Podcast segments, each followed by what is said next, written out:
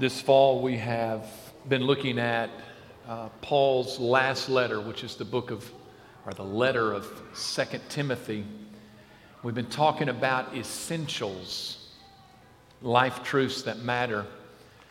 This morning I want to talk about living in God's time. I want to talk about living in God's time.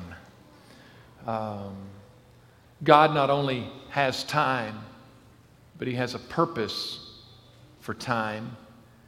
And there is a purpose that God has for times in your life.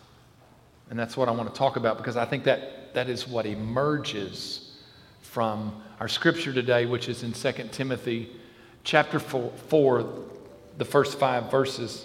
And I want to read that, and then I want to tell you how we're going to attack it this morning. Really, starting in chapter 4, Paul begins to make a turn. He's heading towards the finish line. And so he says to Timothy, he says, "I charge you therefore before God and the Lord Jesus Christ, who will judge the living and the dead at His appearing and His kingdom. Preach the word, be ready in season and out of season, convince, rebuke, exhort with all long suffering and teaching.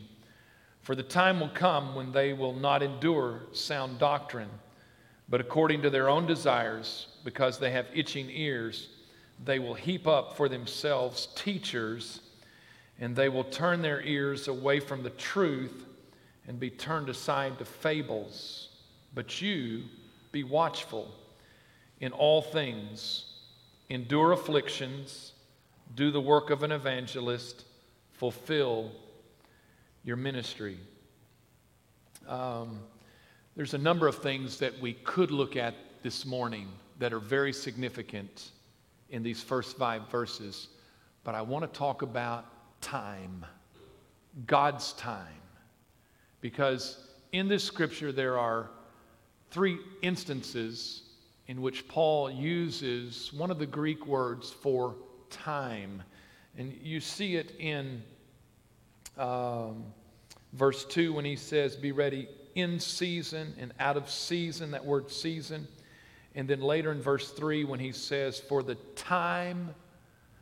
I've talked about this before, but I have a feeling that most of you don't remember this. There's 2 Greek words for time. One is chronos, and it speaks of time, of almost a technical word for time. It's just time, the passage of time. There's no specific significance to it. It's just time. I'm going to describe that here in just a minute. There's another word, and we get our word chronology from, okay? Everything comes from the Greek. You just don't know that, okay? Now, that was my big fat Greek wedding. But anyhow, that's fine. You don't have to laugh at my jokes. I think it's from that movie. I don't know. Maybe if you're a Greek major, you just always go, "No, it all came from the Greek. It's all Greek." The other word is kairos, which is, chronos is not used in this passage. It is the word kairos, which means time with a certain quality. There is some feel, purpose, sense of time. If you say, what is the time? Well, it's 11:38 a.m. It's November 8th, 2020. That's just the time. Although even I would say when we say, for years from now on, when we say 2020, it's going to be like, oh, that wasn't just a year. That was like, oh, that's 2020. It's going to have a certain quality attached to it.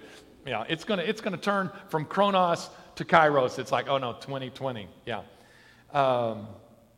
Kairos is, and it's translated here, season. It has a certain quality to it. It's if I say it's 11:38 a.m. Okay, November 8th, 2020. Okay, that's the time. But if I said it's Sunday morning, that's also time, but there's a certain sense to that. I can say it's November 8th, 2020, or I can say it's fall. And when you say it's fall, that's also time, but it has a sense to it. I shouldn't say this, but I'm going to tell this. When I think of chronos, and I know y'all always perk up when I say that, it's like, and my wife's cringing over there going, no, don't do it. Kairos, chronos, kairos, Seinfeld episode. Jerry, Kramer, George are in the backseat of a taxi, and Kramer says, what day is it? And Jerry says, it's Tuesday. And Kramer goes, I don't think it's Tuesday. It doesn't feel like a Tuesday. And Jerry goes, Tuesday has no feel. Monday has a feel. Friday has a feel. Tuesday has no feel. Anyhow, I don't know what the point of it was. It was a show about nothing, so there was no significance to that. But I think of Tuesday has no feel. But even if we say Friday, I don't know. I digress. One of the essentials to life is to make sure we don't just pass time, chronos, but that we live in the time as kairos, understanding there is a purpose. There is a significance to it. And that significance, so this is God's. I'm not talking about living in time. I'm talking about living in God's time. The sovereign God of this universe has a purpose for the time in which we live. Paul talks to Timothy. I have to press to the point this morning. He says in verse 1, and I'm going to use verse 1 as a framework for 2 points this morning, and the first one comes from the first half when he says, I charge you therefore before God and the Lord Jesus Christ. And I want to talk about the time now. I want to talk about living in God's time now. God has a purpose for right now, the time we have on this earth. But there's a transition in verse 1, and it's going to be the second point that I want to make. After he says the Lord Jesus Christ, he says, who will, future tense, judge the living and the dead at his appearing and his kingdom. So I want to talk about living in God's time now. But secondly, I want to talk about living now with an understanding of what is to come. And I think that's the point that Paul was making to Timothy. There was a lot of points. But he says in the present tense, I charge you right now, therefore before God and the Lord Jesus Christ. In fact, actually, that word charge is a word that is used in a legal setting for someone making an oath, putting my hand on the Bible and I'm making a pledge.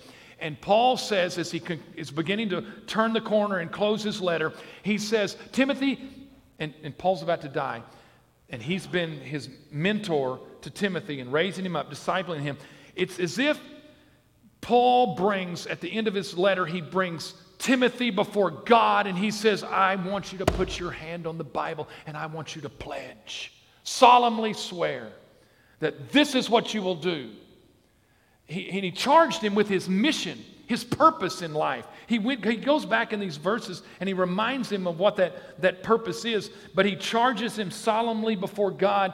And I want you to understand when he says that, the implication and what we see in the scripture is that God has a purpose for his life in the now. And I'm going to say this later, but this is what we got to sense. The now at some point will be over. No, you have now. And then there's going to be another kairos, there's going to be another season, there's going to be something else, there's going to be another time. But right now, you've got to understand what the God-given purpose is in your life. And he talks about that, and I believe he summarizes it in verse 2 when he says, preach the word. That was Timothy's commission. That word preach means to be a herald. It's the guy in England that walks the street and says, hear ye, hear ye, a herald. He is a proclaimer, And what is the content of what he proclaims? The Word. It is what God, has revealed. It's going to come to the point at the end of my sermon. It is not what the preacher wants. It is what God wants. But God needs a voice. Timothy, you are that voice. And in fact, that word, the content of what he preaches, the word, Paul has already talked about in verse 16 of that was last Sunday. All Scripture is given by inspiration of God and is profitable for doctrine, for reproof, for correction, for instruction in righteousness. And I believe it kind of what he says at the end of 2, when he says convince, rebuke, exhort with all long suffering and teaching, kind of flows out of the content of the word. When you preach the word, it will convince, it will rebuke, it will exhort. You are to do it in the spirit of all long suffering. You're to teach. That is that, Timothy. That is what you are called to do. Let me pause right here and say to you, as a preacher, I identify with this charge, because in many respects it is my charge, it is my purpose in life. But you may be sitting there, and you may say, "But that's not my charge." And I would say to you, that may be true. But if you are a Christian today, God has a purpose for your life, for the now. So don't go, well, I got out. The preacher was preaching to preachers this morning. Oh, not so fast, my friend. No, you have a God-given purpose. And actually, it's going to come to what I'm going to talk about. Secondly, when we see the second half of 1, when he says someday you will stand before God and give an account for the purpose that God gave you and the time that you had. What did you do with that? We will all give an account of our lives, our time to God and the purpose that he had. And it may relate to your vocation. It may relate to your family. It may relate to a ministry in the church. I don't know what it is. But if you're a child of God, if you're saved, God has a purpose for your life, and you are charged. And someday you and I will both give an account of that before God. For Timothy, that charge was preach the word. But there's a little bit of, there's a pivot in verse 2. He says, preach the word. But then he says, be ready in season and out of season. In good kairos, in bad kairos. And what he is saying is you have a divine calling from God, but the reality is in the midst of this world, there's going to be good times, there's going to be bad times, there's going to be convenient times and inconvenient times for you to live out your purpose. No, it gets a little messy, doesn't it? It's so high sounding to say you have a purpose before God. It sounded so great that Sunday, I surrendered to be a preacher, until you get down in the muck and the mess. But that's not just me, that's you. In your parenting, in your job, in your ministry, in the church. No, it's just the way it is, because we live in a world that's not flowing in the purposes of God. That's part of the battle, and that's why he's actually going to say some things at the end in verse 5. I don't know, in verses 3 and 4, let me just read these. I think he kind of talks about that. There's going to be good seasons, there's going to be bad seasons, and he says in verse 3, he talks about the seasons to come. He says, and the time or the season will come when they will not endure sound doctrine. They don't want to hear the word that you preach, the truth. But according to their desires, because they have itching ears, they will heap up for themselves teachers, and they will turn their ears away from the truth and be turned aside to fables. Now, that's just going to be the reality. Paul says to Timothy, and he really talked about this earlier in chapter 3, he says the day's going to come that they're not going to want to hear it.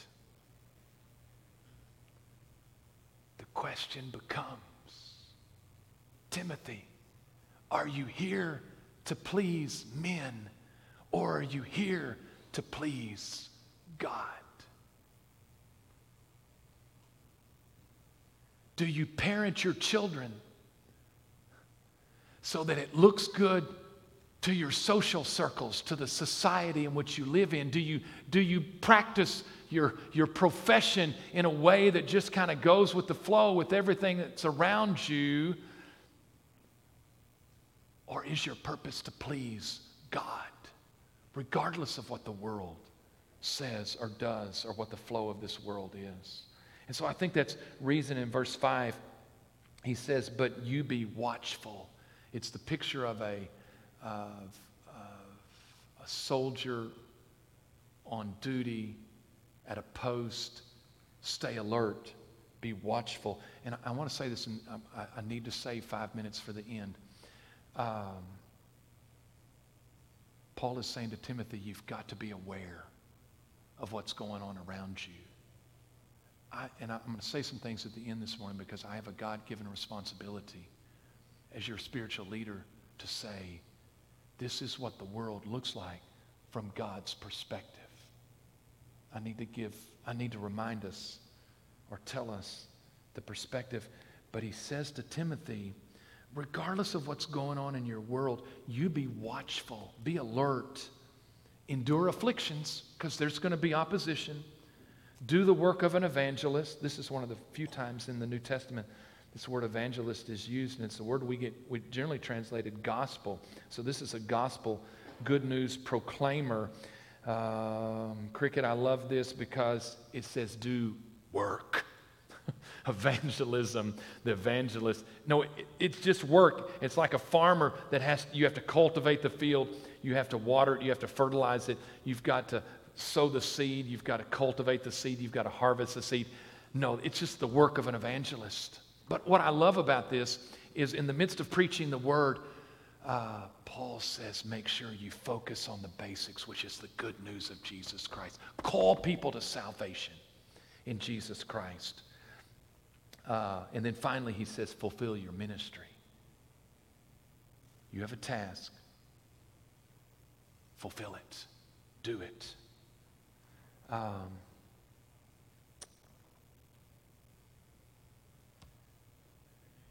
Our purpose, there's a couple things, but one of the things I want to say is our purpose does not change when the world changes. No, because my calling, my purpose is not based upon where the world is. It's who my God is. It is God's time. Not my time, it's not the world's time, it's not anybody's time. God is the creator and the sovereign of this universe. It is God's time. But know that partly in the mind of Paul is the fact that this time, this season will end. There is a time, and you have limited time. I think about Jesus' parables, and there's several of these. But just the parable of the talents, there is a man, he entrusts certain talents with his servants, and he goes on a journey. When is he coming back? They don't know. What are they supposed to be doing? And this is the same, there's a wedding scenario parable. There's some things that's like, okay, the big dog left. He gave you an assignment. He's coming back. When is he coming back? Well, we don't know exactly. Be busy about what the master has told you to do. And this transitions to our second thought today, because when he comes back, you will be held to account for what you did in what he gave you, the assignment and the time. And so at the second part of verse 1, so he says that we are to live in God's time now. I charge you, therefore, before God and the Lord Jesus Christ. But we have to live in God's time now with eternity in mind. And Paul makes that pivot in verse 1. He says, who will judge the living and the dead at his appearing and his kingdom? Paul really zeroes in and I can't get into Trinitarian theology, but he says, I charge you therefore before God. Okay, that's one thing. But he goes on to say, but the Lord Jesus Christ. And who does he identify as the one who will judge? Is it God the Father? Nope. There's other scriptures that bear this out. Who will judge us that day when this time is over and we pass into eternity? Paul is very clear. New Testament theology is very clear. We will stand before Jesus. It will come. There is a time that this world will end. Our time on this world will end. And it's not just that we will stand before God, but we will stand before Jesus. He will be our judge that day, and he will judge the living and the dead. Partly that's a way of saying he will judge all people. But really, if we had time to dig into that, we would see he's talking about the saved and the unsaved. Regardless of who you are, every human being will stand before Jesus Christ. And actually, the first question will be, I mean, if you think about it, you're going to stand before Jesus. What did you do with Jesus? Jesus is the only way to the Father. And it's going to be a little awkward that day when you stand before Jesus and said, oh, but I believed in God. No. The only way to the Father is through the Son. You're going to stand before Jesus that day, and the first question is going to be, what did you do with the sacrifice of my death on the cross that paid for you to get here? You just had to believe. But the living and the dead will be brought before God that day. He will be our judge. But I want you to look at verse 1, his appearing and his kingdom. Man, I could have spent the whole sermon there, because what it implies, what Paul is saying to Timothy, is someday Jesus is going to appear. That implies that we do not see him right now. And many times where we get off in life is we live for what we can see and not what we can't see. What we can't see is most significant. And whether we can see Jesus reigning, he reigns. And someday that will be evident because he will appear. But also it's that word, his kingdom. It is not evident in our world right now that Jesus is king. But I'm telling you, Jesus is king, and someday it will be manifest. He will appear. We will know this. He will be the large and in charge. There will be no question about the throne and who reigns, who is sovereign here. It will be Jesus. He will be the king. And it affects everything in the here and now, because we have to live in God's time now with eternity in mind. The first thing has to be, what have we done with the message that was proclaimed, that the only way of salvation is Jesus Christ, and he died on the cross to pay for your sins, and he just asks you to believe, surrender your life. It's the only way of salvation. Daryl Smith will stand before God someday, and if God asks me the question, why would I let you into my heaven? I guarantee you my answer is not going to be, well, I served as a pastor all those years. I think God would just quote Isaiah passage that said, your righteousness is like filthy rags. That's where Isaiah was when he says, woe is me. Holy, holy, holy, woe is me. I am a man of unclean lips, and I live amidst of a people of unclean lips. None of us are going to stand before a holy God and say, oh, God, look at what I did for you. No, my only plea will be, because as a 10-year-old little boy, I heard the gospel and you touched my heart, and I believed that day. And because of what Jesus did is the only hope that I have that day of being in the presence of a holy God.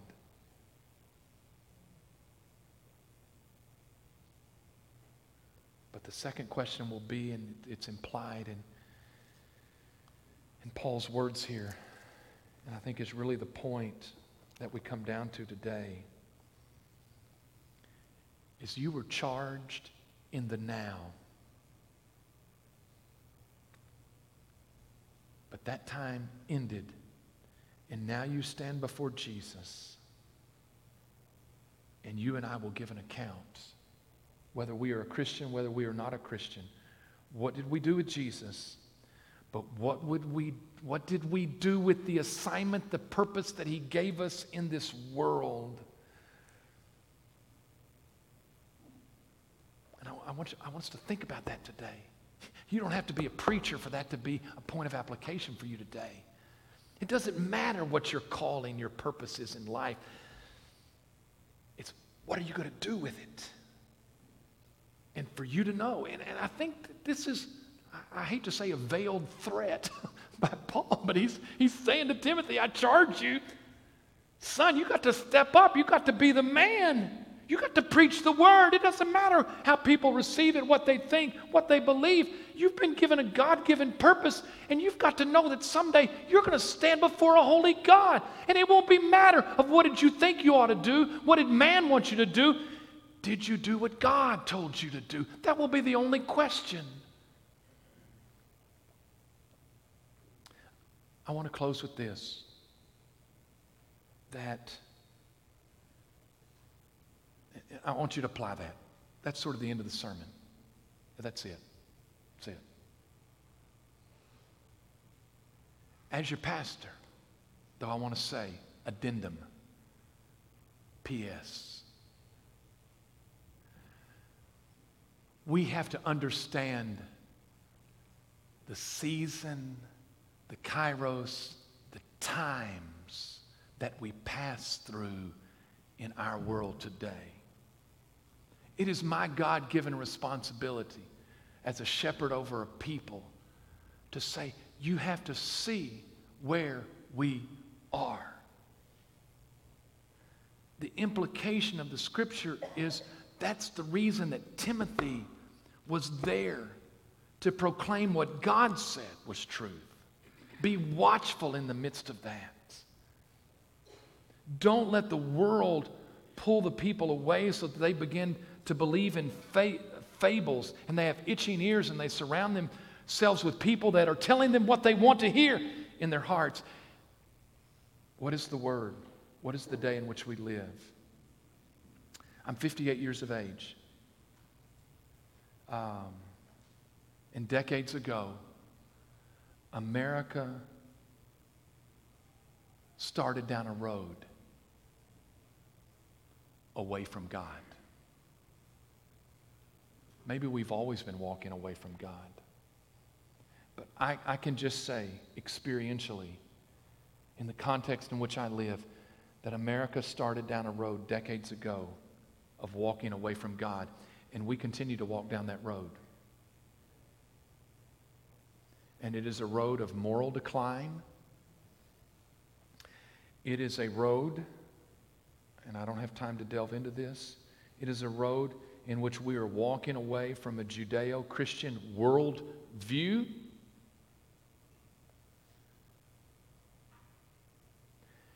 The further we go down that road, the further we get away from God. And the more evident that becomes.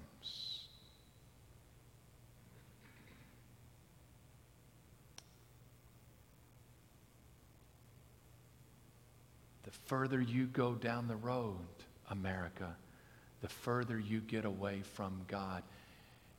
And we just keep walking down the road. I'm telling you, the preacher doesn't actually know what to do about it other than to be responsible for who he's responsible for and for my own life. But I'm telling you, the further you go down that road, America, the further you get away from God. And we see the moral decline in a greater extent. And Paul actually talks about this to Timothy in the last days. Less and less of a Judeo-Christian worldview. In fact, a worldview that is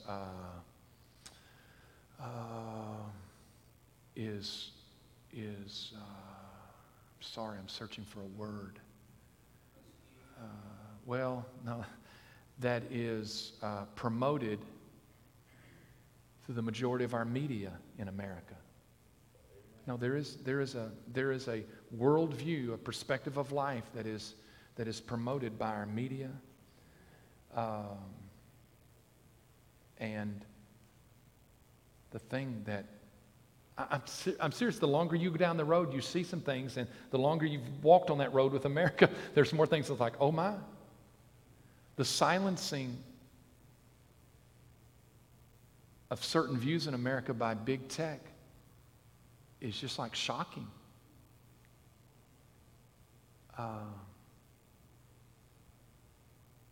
And I see an elite political establishment that is promoting the worldview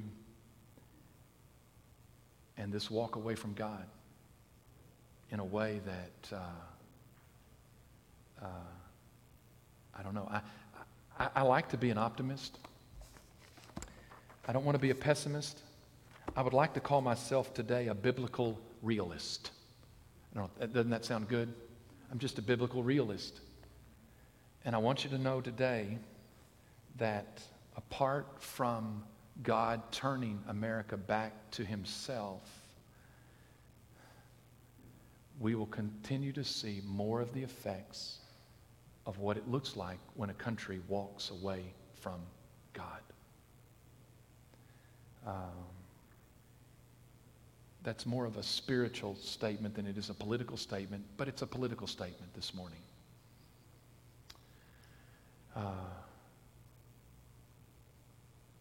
I have a responsibility before you to say that. I'm not here to please men, because someday I'm not going to stand before you and give an account of my life. I'm going to stand before God. We have to take responsibility for ourselves. I have to take responsibility for who I have influence over and what I will say. And this is what I want to say to close, is that all time is God's.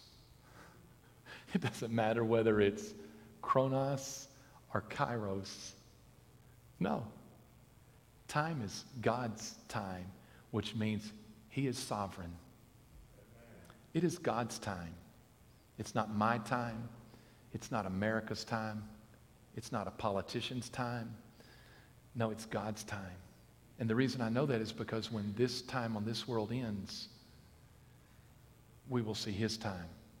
That's been the reality all along, but we will see it in a manifest way. And so God's hand still controls time, even in America. And as I read in Isaiah 6, God still sits on the throne today. And the question is, what have you done with Jesus Christ? What will you do with Jesus Christ? And will you live out God's purpose in the time that you have? And kind of just the thought, and I close with this. Won't you stand? You'll think we're finished. My purpose has not changed. Your purpose has not changed. It's still the same because God is still the same, and our purpose and the time is God's. Amen? Amen. Father, today we thank you for being sovereign God. And we thank you that we can trust you and that you love us and you want the best for us. And so, Father, I pray that we would passionately live out that, to love people, to proclaim the good news, and that, Father, in you, we would experience life now and for eternity. And, Father, we trust that to you. We pray it all in Jesus' name. Amen. Hey, you're dismissed. I'm at the front if you'd like to visit with me.